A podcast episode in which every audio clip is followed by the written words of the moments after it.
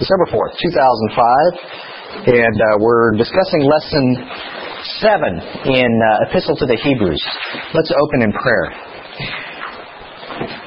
Our Father, we are in awe of the things that you have done for us every day that we awake, and we have breath, and we open our eyes and can see the world around us. We are aware that you have done marvelous things in your creation. Father, we are also aware that you have placed us in this time and in this space for a purpose. And we thank you that you have called us and not left us to struggle to discover it for our own, but that you have given us clear direction in your word.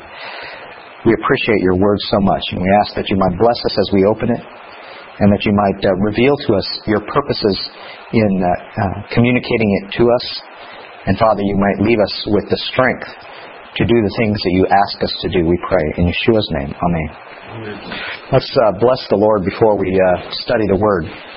Baruch Adonai Hamvorach, Baruch Adonai Hamvorach, Leolam Vaed, Baruch Ata Adonai, Eloheinu Melech HaOlam, Asher Bachaban Mikoh HaAmim, Venatan Lanu Et Torato, Baruch Ata Adonai, Noten HaTorah, Amen. Bless Adonai who is blessed. Blessed is Adonai who is blessed forever.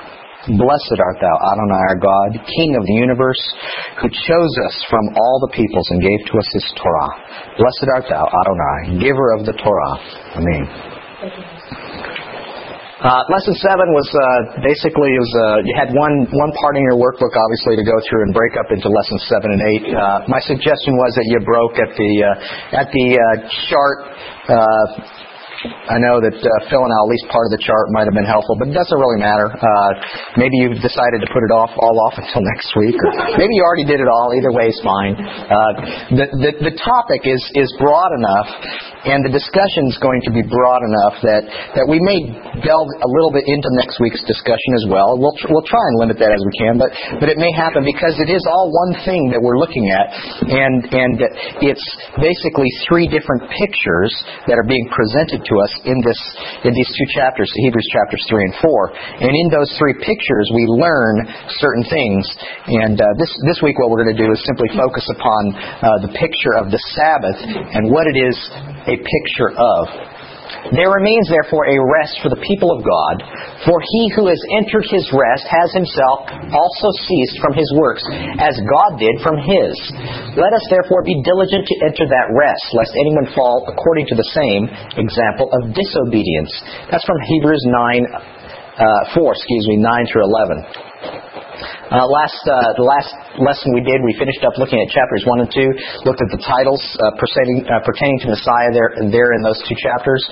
And we continue to see that without this thorough understanding of the quotes that are being brought, especially in this book, but it's actually true anywhere in the Apostolic Scriptures, without a thorough understanding of the quotes, we're left with an inferior view of or understanding of what is exactly being taught us, and in these two chapters, of who Messiah is. Now, most people that read those passages know these things about him, but they may not know why they know them.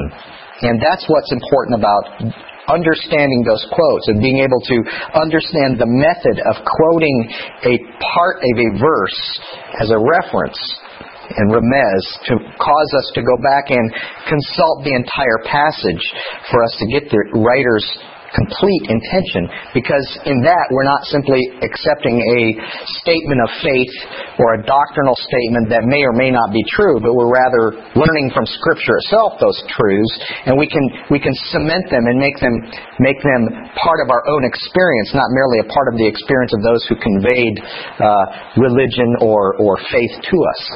So it's important for that reason that we learn this. For our purposes, it helps us get a good start in this book, because what we're going to see is it sets a foundation for what is following, but maybe not what's following in the ways some people think is what's following. Setting up a contrast is not what we saw. Instead, what we saw was setting up a comparison, a light to heavy, kal v'chomer, and understanding that this light to heavy is, in fact, the methodology used throughout this book, not a contrast. That was the way you did it before, now this is the way that you do it now. That was the way we understood things before, this is the way that you understood.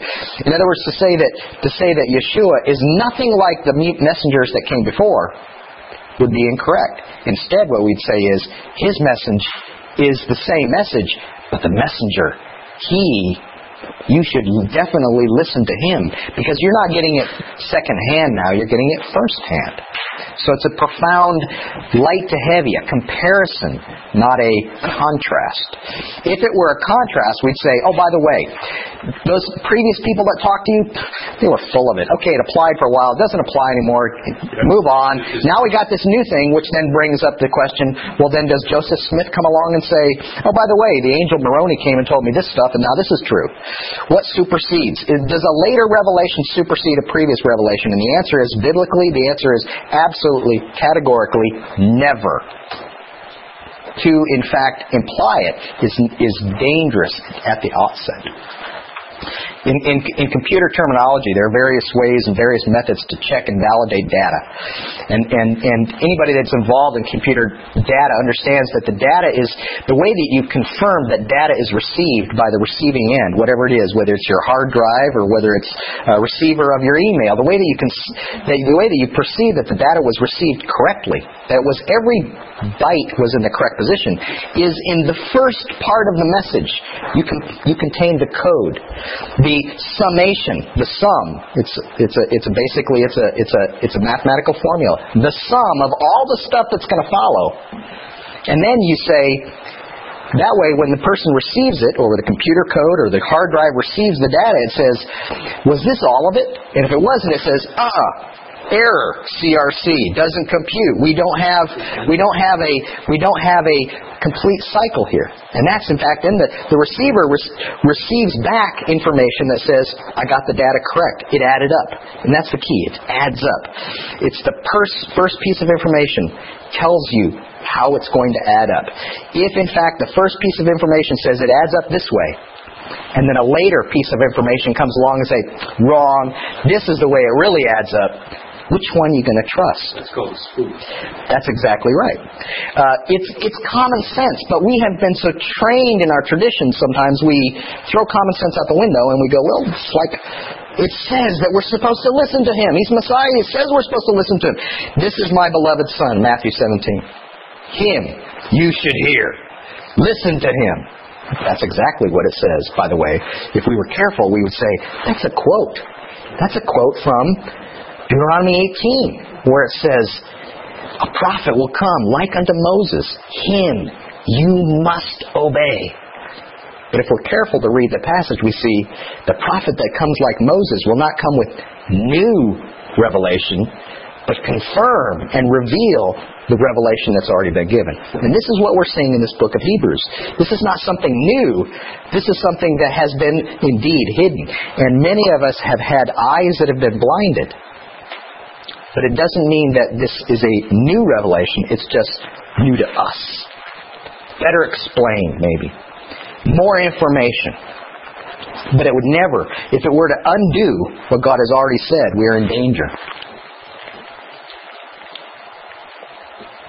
If we look at just this first two chapters, and they're beautiful chapters in and of themselves. You just read them. They're chapters that people describe as Christological chapters. Chapters describing who Messiah is. If you just read them and not go any deeper, they're beautiful. But compared to the wealth of information that you derive from them by going with the writer through those passages that we did, you see that just a simple reading is almost cartoonish, almost a sketch, versus this rich painting that's been painted for us as a description of who he is. Now, as we move into chapters 3 and 4, as you know, these chapters are used for various reasons to teach various things. Oftentimes, these verses are taken out of context to teach a very good thing. Don't misunderstand. But oftentimes, they're taken out of context, as we're going to see when we get into 2 weeks from now, talking about the word of the Lord. But in this regard, there are parts of chapters 3 and 4 dealing with the Sabbath that are often taken out of context. There remains a Sabbath rest for the people of God, as we read. Well, that's a verse that people talk about when they want to encourage people to attend church.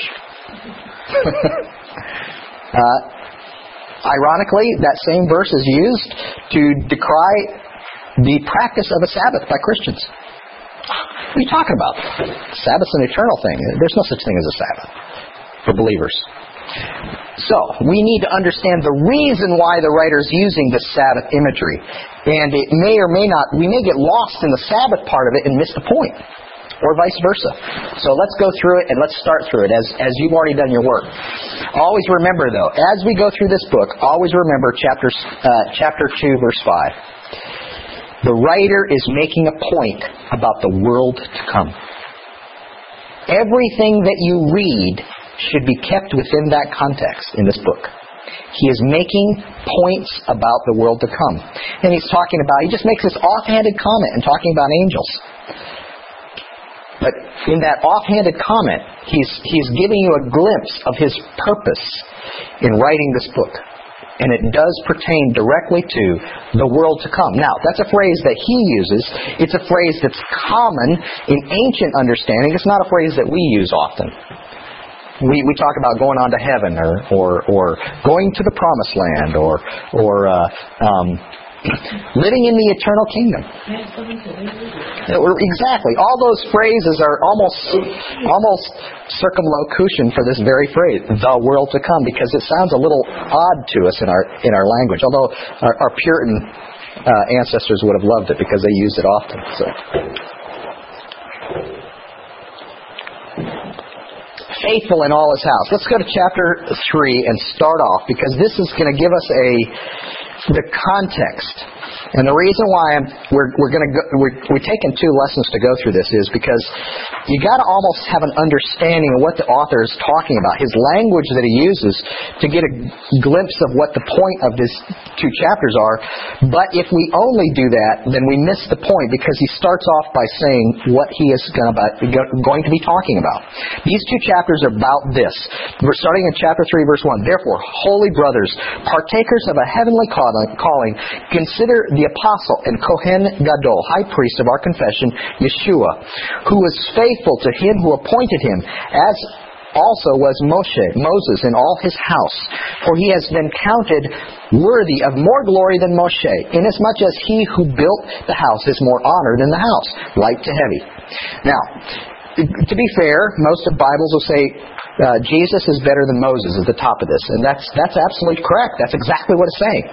But their reason for doing it is almost to be a contrast as opposed to a comparison. Listen to carefully what he says. For every house is built by someone, but he who built all things is God. Careful, listen. Moshe indeed was faithful in all his house as a servant for a testimony of those things which were aforeword to be spoken. But Messiah is faithful as a son over his house, whose house we are if we hold fast our confidence and glorying in our hope firm to the end. Therefore, even as the Holy Spirit says, today if you will hear his voice. And then he goes to this Sabbath imagery. And we're going to see next week that it's also an imagery of the land, the Sabbath imagery in the next few chapters.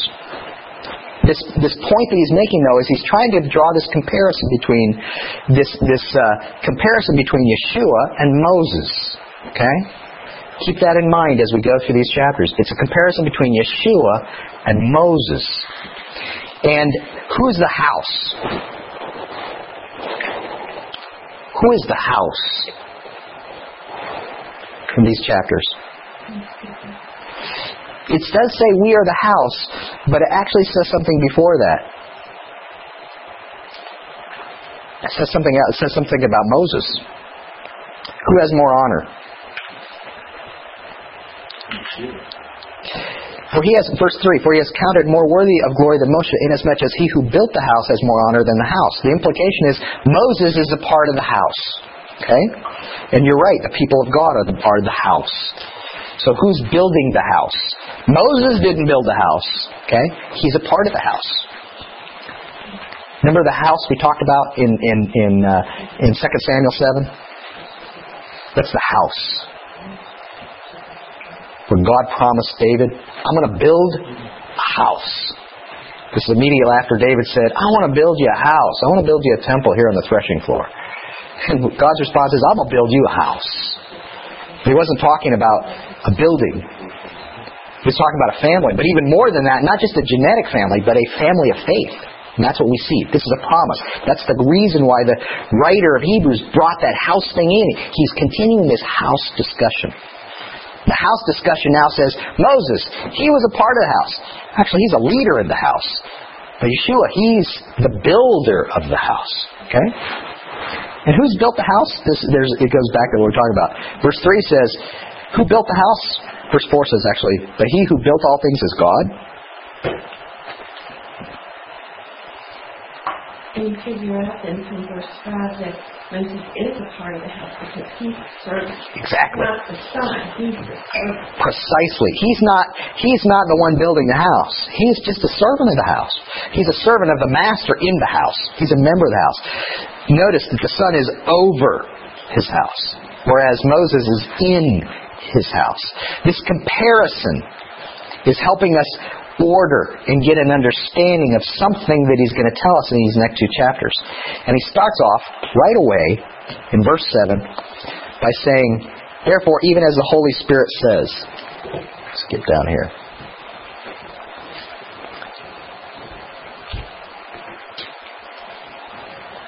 And he quotes from Psalm 95.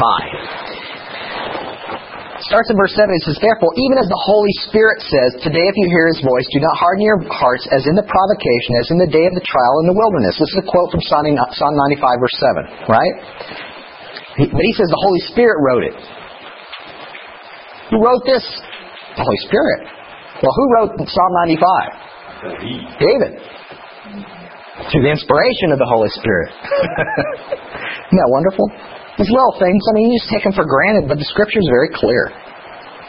Don't harden your hearts as in the provocation. Verse 9, where your fathers tested me by proving me and saw my works for 40 years.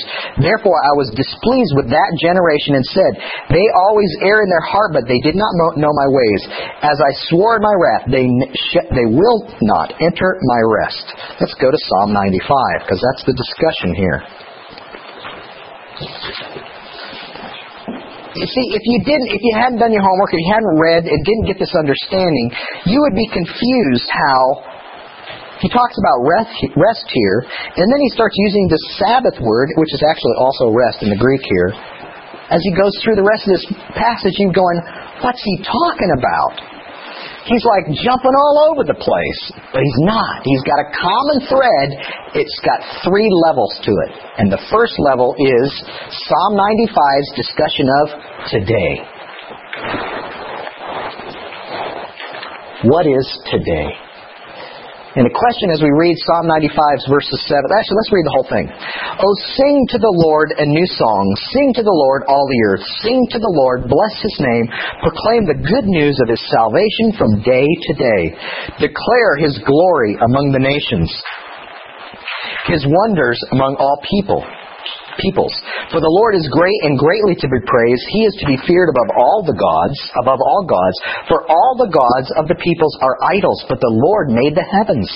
Honor and majesty are before Him. Strength and beauty are His sanctuary. Give to the Lord, O you families of the peoples. Give to the Lord glory and strength. Give to the Lord the glory due His name. Bring an offering and come into His courts. O worship the Lord in the beauty of holiness. Tremble before Him, all the earth. Say among the nations, I'm reading Psalm 96, but that was good. That was good. Why didn't you stop me earlier? It was good. I got to tell you guys, you're far too trusting. Well, I didn't know until I got to verse 7, which was where I was focusing on. I go, that's not the same verse 7. Anyway.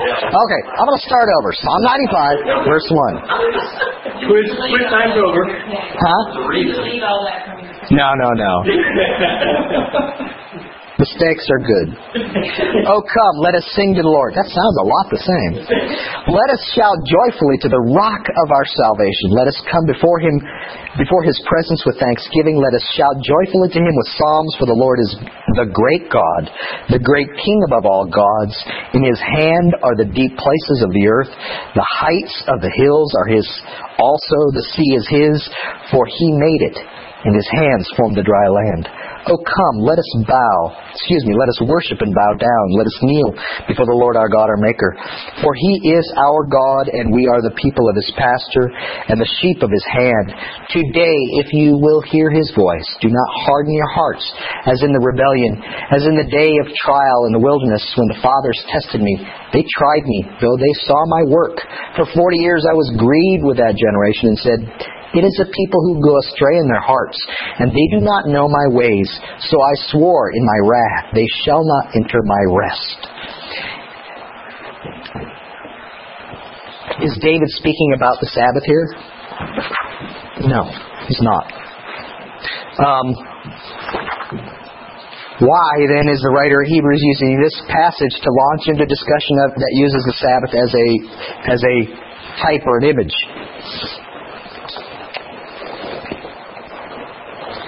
Here's why.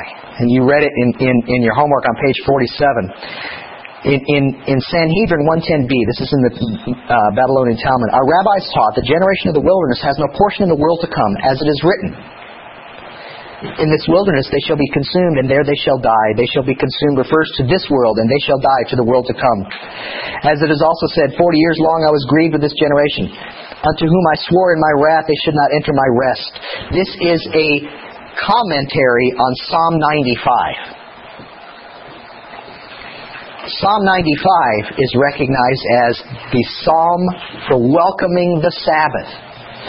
The readers of this passage in Hebrews would have immediately remembered when he started quoting from Psalm 95. Well, this is a Sabbath psalm.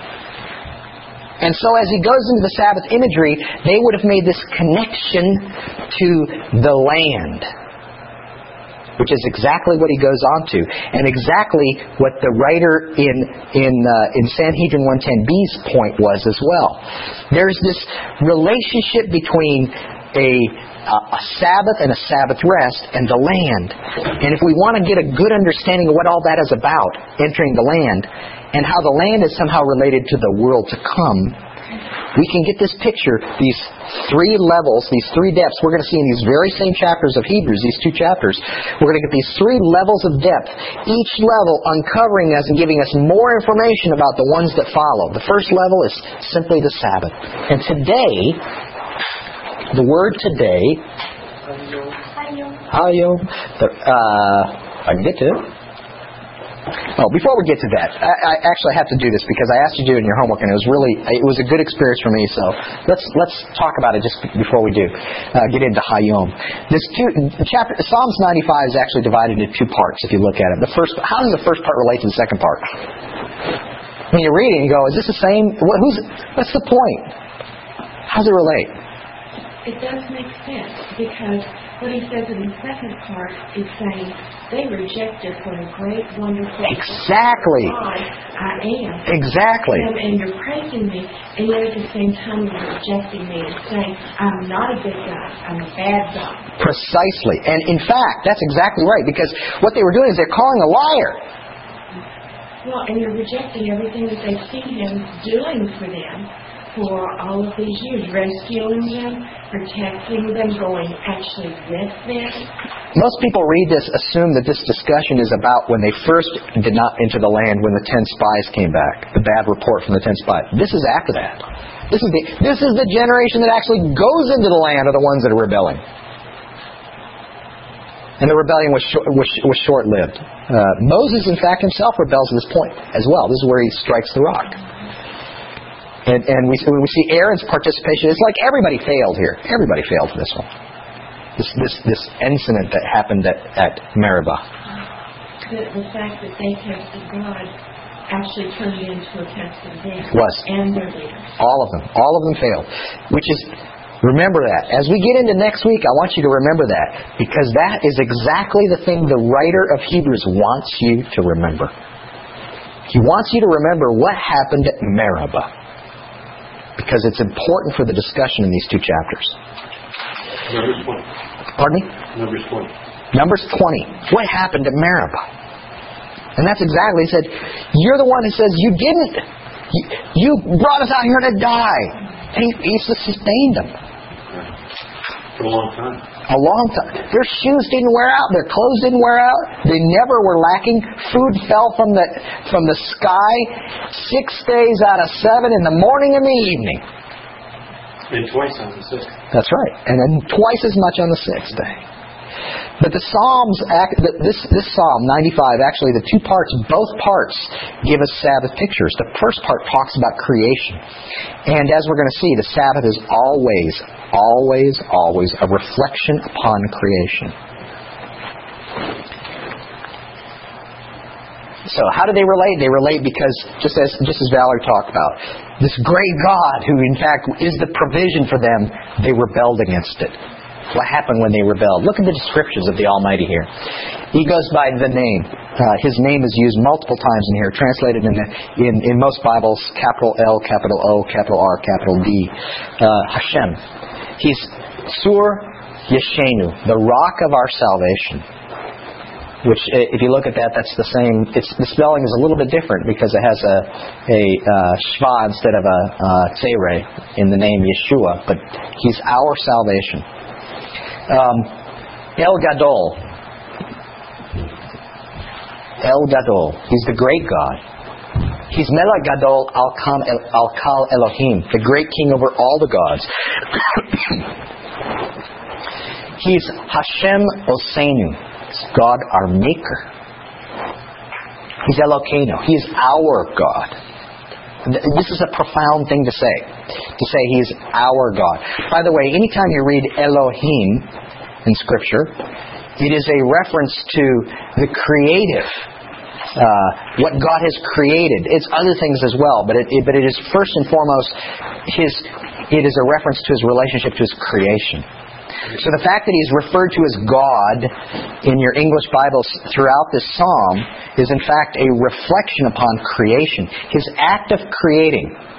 Did God's creating cease? It's a trick question, actually. Technically, yes. On the 7th day. Not on the 6th day. Actually, on the 7th day. I'll show you here in a second. However, because He created one more thing on the 7th day.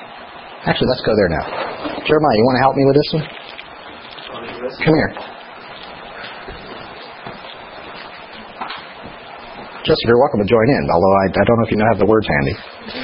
We do. Right here. Genesis 1:31. The reason why Genesis 1:31 is included, in case you don't know, in this blessing that opens Shabbat, the reason why is Genesis 1:31. The verse 31 is included, and there was evening and there was morning the 6th day. Is in fact, well, it's talking about the end of the 6 days, but there's another reason also. There's an acronym in those first letters that spell out the name of God, and that's why it's included. But that's why you say it silently, quietly before you do the whole thing.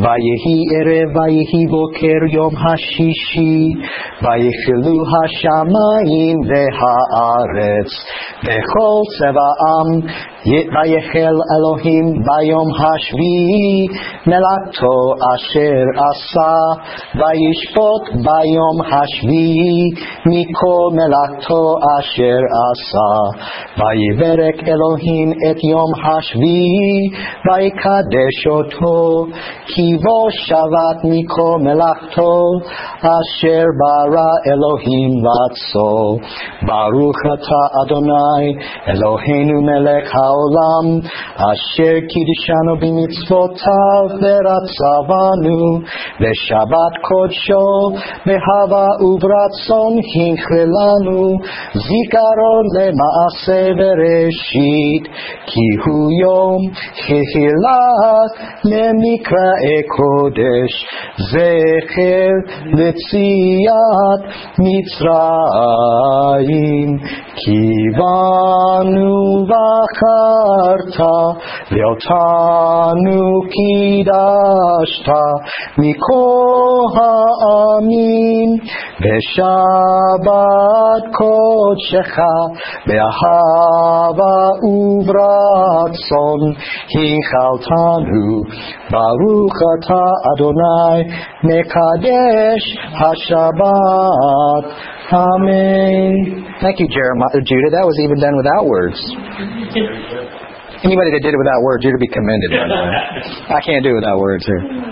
But it's actually singing from Genesis 131 through 2:3. And there was evening and there was morning, the sixth day, and the heavens and the earth were finished in all their array. And on the seventh day, God finished the work which God had been doing. Notice it says, on the seventh day. What did He create on the seventh day? Rest. That's what He created on the seventh day. So the question is, and that's why it's a technical question, is God done creating? No, because the rest goes on. So in fact, His creation is eternal in that regard. Ongoing. In time and space, we'd say, God has finished doing. Everything that is necessary has been finished. We're getting a hint of why the writer wants to use the Sabbath as a picture. And God blessed the seventh day and declared it holy, because on it God ceased all the work of creation which had been done. And to be fair, to be honest, there's more than just the passage, because it goes on to say, Blessed art thou, Adonai our God, King of the universe, who sanctified us with His commandments and favored us in His holy Shabbat. With love and with favor He gave us as a heritage, a remembrance of the work of the beginning. For it is the day that is first among the holy appointed days, a remembrance of the Exodus from Egypt. You have chosen us and set us apart from all nations, and your holy Shabbat. In love you have given to us as a heritage. Blessed art thou, Adonai, who hallows the Shabbat. It makes Justin Martyr's letter to Trypho and Augustine's comments on the Sabbath so calloused and cold. God cursed you with the Sabbath is pretty rude when you consider that the Jewish people consider it a blessing from God. And the reason why is because of what He created on the seventh day. Rest. What is it to rest? And it's the picture that we're going to be drawing upon when we talk next week about the land.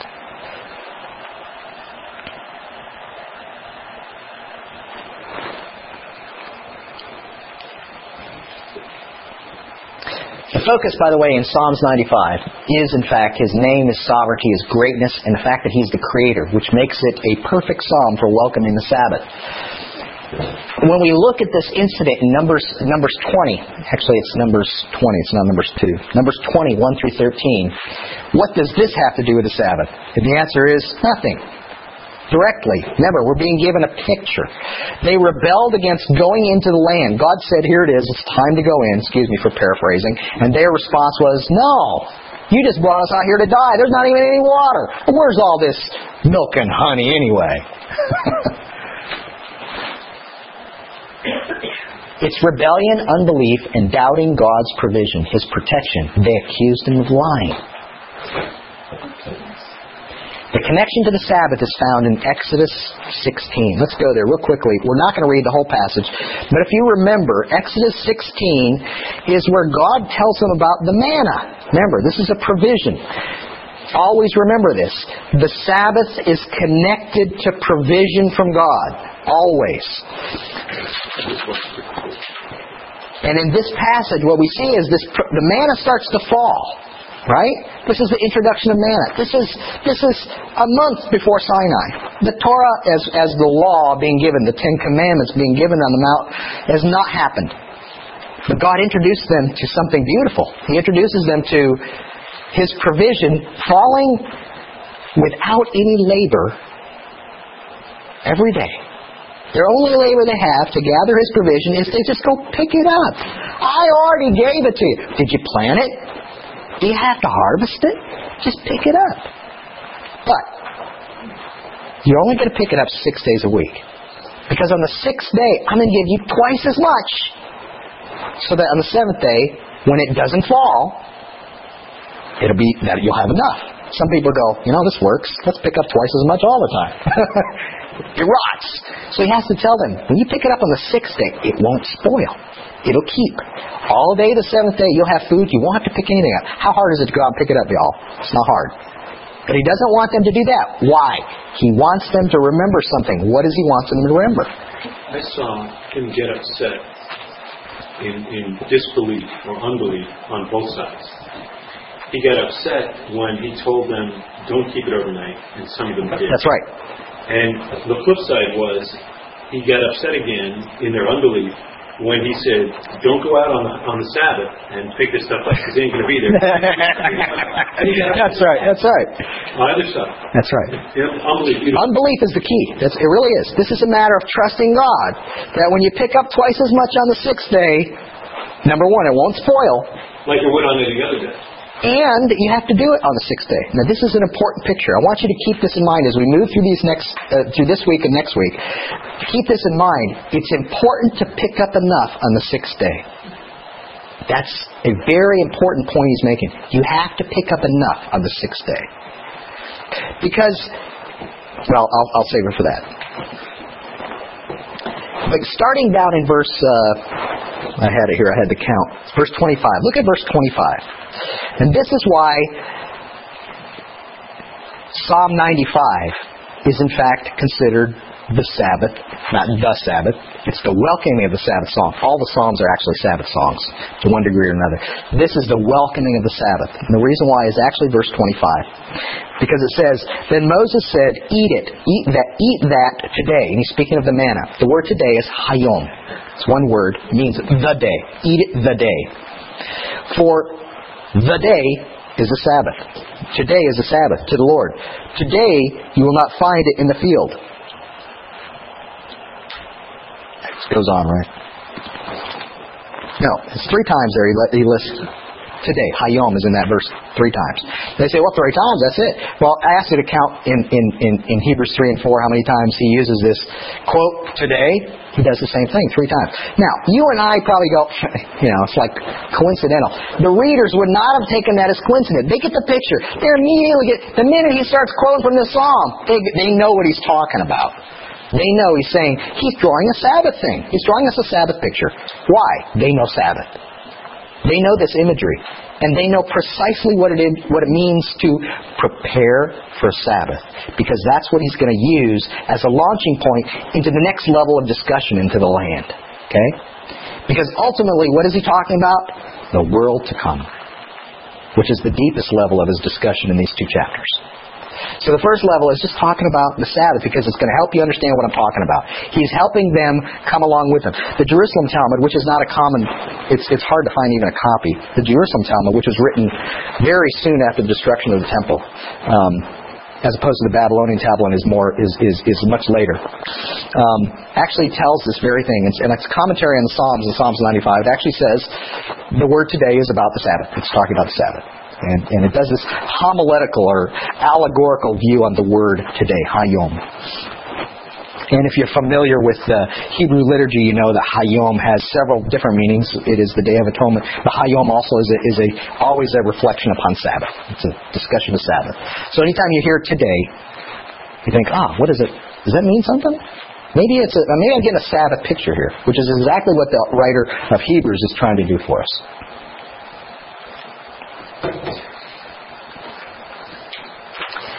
Remember, David is not speaking of the weekly Sabbath. But who wrote Psalms 95? The Holy Spirit. The Holy Spirit's speaking on multiple levels for us. David was simply talking about what happened in Meribah and how the people responded to the God, their creator, their provider, and how they'd rebelled against him. Okay? And the writer of Hebrews is trying to draw these multiple levels of imagery. This homiletic device that he's using has three levels, and if we confuse the levels, we're gonna miss some of the point too. Start with the surface level, which is the Sabbath, and from it you can learn a greater level, and that is the going into the land that the first generation that went into the land experienced. And from that we can learn his main point to the listeners or the readers of this book, which was how it pertains to the world to come. Okay, and menucha, rest. Ironically, rest is most of the time we read about rest in relationship to the Sabbath is actually the word Sabbath. Shabbat. Many times when referencing the rest of the Sabbath, the word menucha is used, which is rest. So when we read about the very Sabbath, it's usually talking about Sabbath rest, which is exactly what it says in Hebrews chapter 4. There remains a Sabbath rest. It's actually repeating of the same word. It's rest. Yeah. Sabbaton. Yeah. We need to understand that they are related, but they're not one and the same. But just understand they're related. Menucha and Sabbath are related. Let's look at Sabbath rest a little bit, and this is, and some of this I did not ask you to do. I didn't ask you to go and read, but as we heard from Genesis 1:31 through 2:3, the first thing that God ever declared as holy was time. Time. We do not think of things that way. Honestly, we don't. We think of things differently. It is our makeup, which is one of the reasons why this is a profound thing that the writer of Hebrews is doing in chapter 3 and 4, how this relates to going through the rest of the book, because this is really a discussion of reality, and a perspective of biblical reality is being brought in this. Time plays a role in what is real. Okay? It shouldn't surprise us. We talk about eternity. We're talking about something that is outside of time, but its relationship that we would consider it is time. Well, how long is eternity is what we would say. Well, it goes on and on and on. In other words, we're describing it in terms of the dimension of time, right? And yet it's not time, but we describe it that way. So we actually refer to time oftentimes. And in fact, it's the very thing that we're afraid of is time.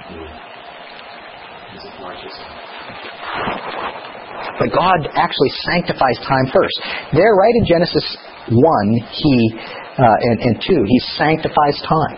If we follow the thread of God's declaring things or sanctifying, making things holy, setting them apart for His purpose, it's the first thing He sets apart for His purpose. Everything He creates, He said, that's good.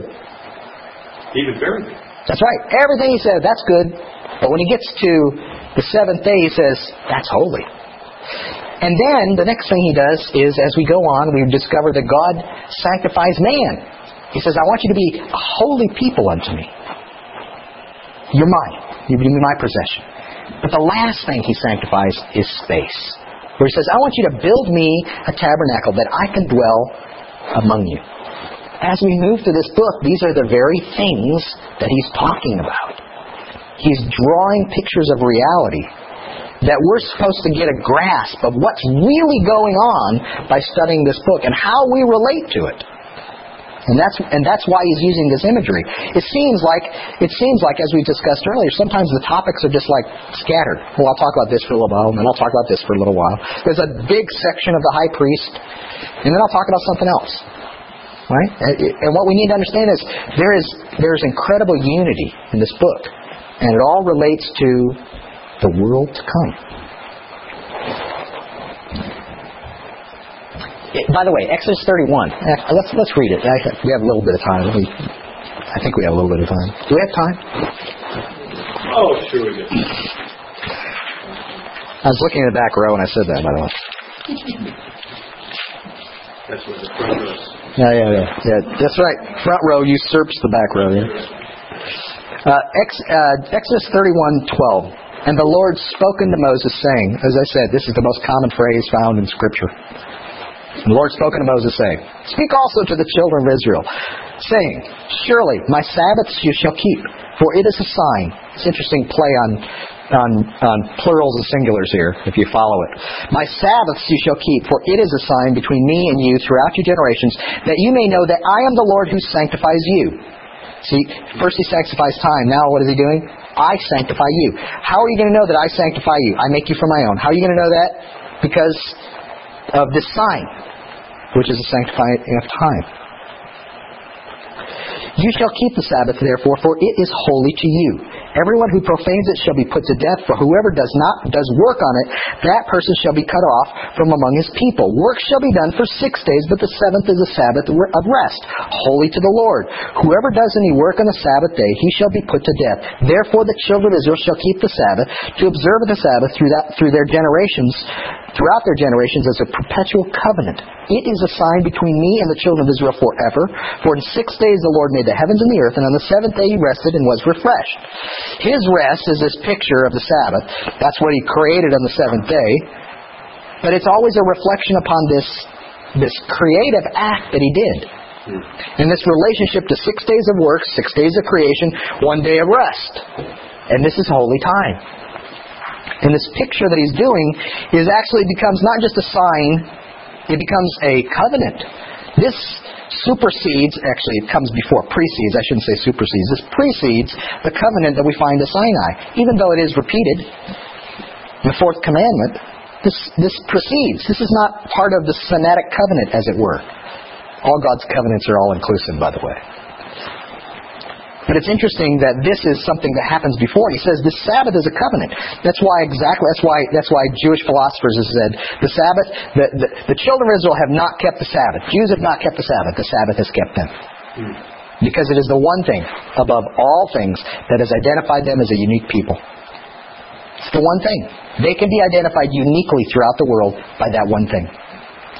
To this day, people discover their own Jewish genealogies by finding out that their grandparents used to go into the basement and light candles on Friday night. Who's who? I don't know why they did that. And suddenly somebody tells them, oh, well, that's easy. They weren't afraid to let everybody know they're Jewish. It is the one piece of identity that has been consistent throughout the ages. Just like he said. There is a midrash that says, if all Israel will keep but one Sabbath, Messiah will come.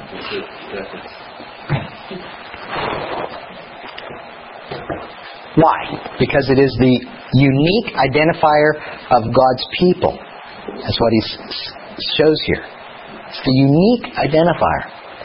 How do you make it holy? And this is a funny thing to me, because a lot of people think that you make it holy by doing holy things. Let's be holy. You know, how do you become holy? That's what he says again and again in the book of Leviticus, and it's repeated in the Apostolic Scriptures again and again. Be holy, for I am holy. Well, how do I be holy? Jesus is the same. Yeah, how do I be holy? I want to know. What do I need to do to be holy? Do I need to bathe more often, or do I have to have a blessing from somebody to be holy? And the answer is, to be holy is to be set aside, dedicated. A pure purpose for Him and Him alone. That's this to be holy. So in the same regard, how do you make the Sabbath holy? You can do holy things, and that does not make the Sabbath holy. The Sabbath is holy, but how is it to be holy to you? For it to be holy to you, it simply says, cease from working. What kind of work are you talking about? What are you striving for in your own strength? Stop it. Instead, depend upon Him. It is a reflection upon Him, the provider and the creator. That's its purpose. It's a weekly reminder of His provision. It's like I can't get away from it. By the way, is anybody ever surprised? Is there an astrological reason why we do a week, 7-day week? Can you count stars to figure out 7 days? Is there a moon cycle that gives us 7 days? No. 7 days have been remembered since the dawn of time. How? Why? Because God instituted it. And if anybody thinks that we don't know what day the seventh day is, I'm sorry, it's not possible. The Jewish people have kept the seventh-day Sabbath for thousands of years. They didn't forget, even if many of us did. They didn't forget. Even in captivity? Even in captivity. Even if they had to go to their basement to celebrate it. who did it. It was seen as a sign of laziness and slothfulness, and it was rejected because it was considered Jewish. The early Christian church rejected it specifically because it was a Jewish identifier. Specifically said, I'm not a Jew and I'm not going to do a Jewish thing, because they thought it was a Jewish identifier. They rejected it for that singular reason. And that's where we get Sunday. Is it the switch? Didn't happen for several centuries, didn't become official, but that's where the switch came from. Look, Rome comes to tax Jews. I'm not a Jew. But you celebrate, you rest on the seventh day. You must be a Jew. Oh, well, let's change that, okay? It's not important. The Jews kept celebrating it on the seventh day and paid the tax because they understood it's holy to them. It was a principle. The only thing that was required to make the Sabbath holy unto you is to rest. Meeting on the Sabbath, fine and well, but that's not what was commanded. What's commanded is to rest. Cease from your efforts. What efforts? What things are we supposed to cease from? By the way, Isaiah 66:22-23. When our writer in Hebrews says, there remains a Sabbath rest for the people of God, he's not talking about the seventh-day Sabbath outright. He's not negating it. Don't misunderstand. He's not talking about it outright. He's drawing something deeper. We're going to look at it next week and go deeply into it because it has to do with the world to come. What he's doing, though, is he's using the Sabbath and the continuity of the Sabbath to talk about eternity. And in this regard, there is a Sabbath day rest for the people of God. And I've taken people before to Sabbath passages and they go, oh, look, it doesn't apply to us anymore. I recognize that prophetically when Jesus comes back and he's ruling in Jerusalem, okay, so we'll keep a Sabbath. We'll start it again. Well, it's like, why don't you practice now? If you know it's going to apply, why not practice now? And Isaiah 66 tells us exactly that. In fact, that it will be a time where we will, in fact, not just rest, but we will celebrate with the Creator Himself on that day. The point is, we're talking about Shabbat this week. Don't misunderstand. We're talking about the Sabbath and Sabbath rest. But we're going to look at next week, it's the preparation that's the point. His point is to talk about the preparation for the Sabbath. In Hebrews 4:11, he uses this as a warning. Let's look there real quickly. And I got my Bible, so I'm just going to use that if you'll forgive me. Hebrews 4:11.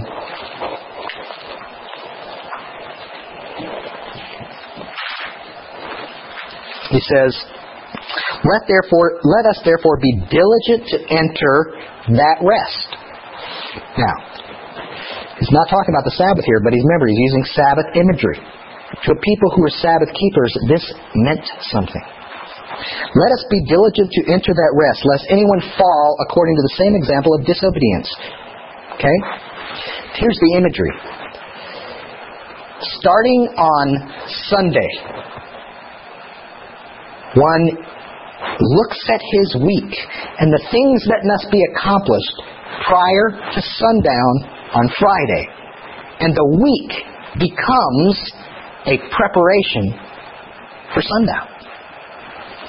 As you're working, and by the way, as the time approaches closer and closer, if you've ever seen Fiddler on the Roof, I won't be late. As the time comes closer and closer, it becomes much more tense. And the preparation is, in fact, sometimes hurried. Anybody that has ever celebrated a biblical Sabbath can tell you, you'll never get ready. It happens, and there's stuff not done that had to be done. Sometimes you get more ready than others. Everybody's bathed, and you got a nice meal. Excuse me, I don't do that, but you have a nice meal, and everything's ready, and all the things are done, so that nothing else has to be done. There's gas in the car. There's gas in the car, yeah. Don't even start with me on that one, yeah. Hey, let's say you go through all those, but sometimes you don't get it all done. And so it remains undone. But the Sabbath still starts. God finished His work. We don't. And that's the picture. Every week we don't finish our work. But it doesn't matter. Because His work is sufficient. All week I've worked hard. My own strength, I've done this. And come Friday night, I remember, I didn't do a thing. He did it all. He was always the one doing the providing. It's a weekly reminder. Now, I'm not saying that we don't know this without doing this weekly reminder. I'm just saying that the weekly reminder is just that. It's repetition, again and again and again, reminding ourselves. God is giving us a picture of works and grace. You do the works, but guess what? The works don't get you to Friday night. It came anyway. It's just, that's what He did. He set it apart. It's His job. He did that. We enter His rest. It's complete. Nothing can be added to it. Even if we haven't done all that we need to do, what has been done is necessary. And as I work all week, and whatever I do on Friday to get done, to be finished, so I don't have to do anything Saturday until Saturday night. It doesn't matter. Because it's not my work that gets me there. It's His work. He's done it. It's His. He's declared it holy. He's just simply said, now act like it. So the works, if we're going to carry this into the world to come next week and talk about it, how it relates to it, that's the perfect picture. You stand at the edge of life and death, and everything that you can do in preparation, in works, righteous deeds, good things, will not take you across the threshold. It's only one thing takes you across the threshold, and it is a time set as well as the sunset on Friday. That is only by His grace. That's why He can say, work diligently to enter His rest. That's the phraseology He's using. And if we don't understand the picture, we miss the point. We understand, how do I work hard? That sounds like works, salvation by works. No! Furthest thing from it. It's giving you the Sabbath imagery. Work hard to get ready. Because once the moment starts, the work's done. Whatever you've done, it's over. It's finished. And it's only by grace. That's right. The second, the preparation for that, just enough. It's like He provided twice as much on this day. Exactly. This is Abraham Joshua Heschel says, the Sabbath is not for the sake of the weekdays. The weekdays are for the sake of the Sabbath. It is not an interlude. It is the climax of life. As we move into next week and talking about the world to come and how Sabbath relates to the world to come, how it first relates to the land and then how it relates to the world to come, we're going to see that this is exactly right. Life is about preparing to live with Him. Here's what he says in his book, The Sabbath.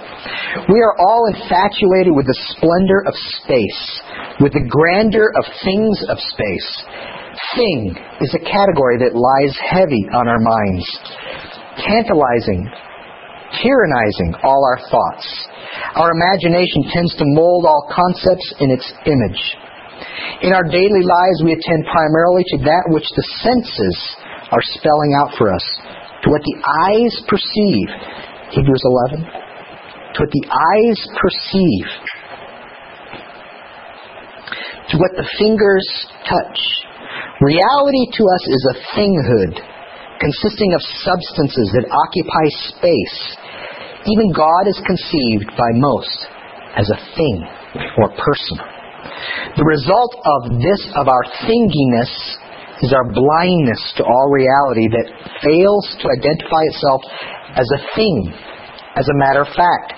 This is obvious in our understanding of time, which, being thingless and insubstantial, appears to us as if it has no reality. Indeed, we know what to do with space, but do not know what to do about time, except to make it subservient to space.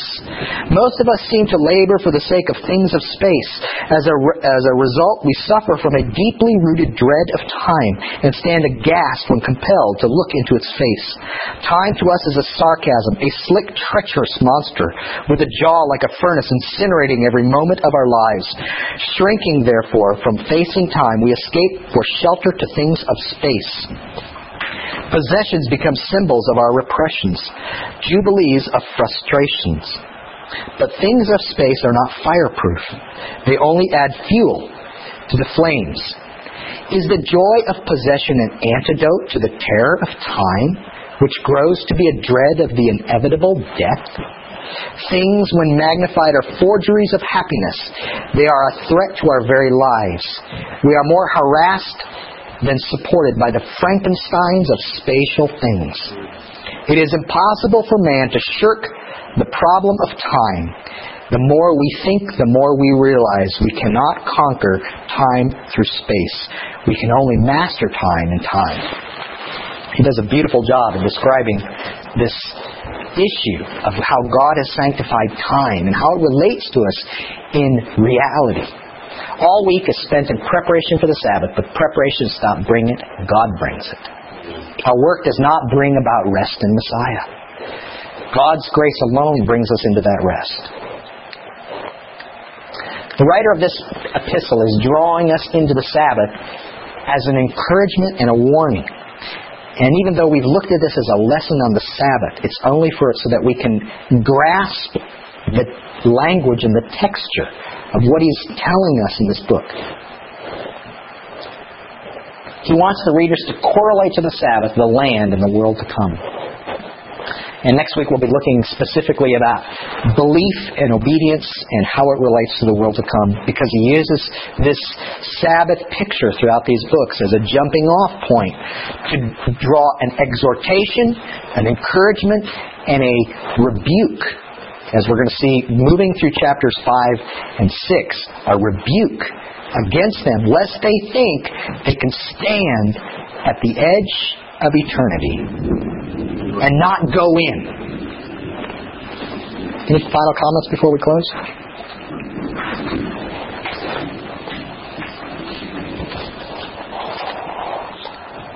Let's bless the Lord for what He's revealed to us in His Word. Baruch atah Adonai Eloheinu Melech HaOlam Asher natan lanu Torah temet v'chaye olam natah betochenu Baruch atah Adonai noten haTorah. Amen. Blessed art Thou, Adonai, our God, King of the universe, who gave to us the Torah of truth and planted eternal life in our midst. Blessed art Thou, Adonai, giver of the Torah. Amen.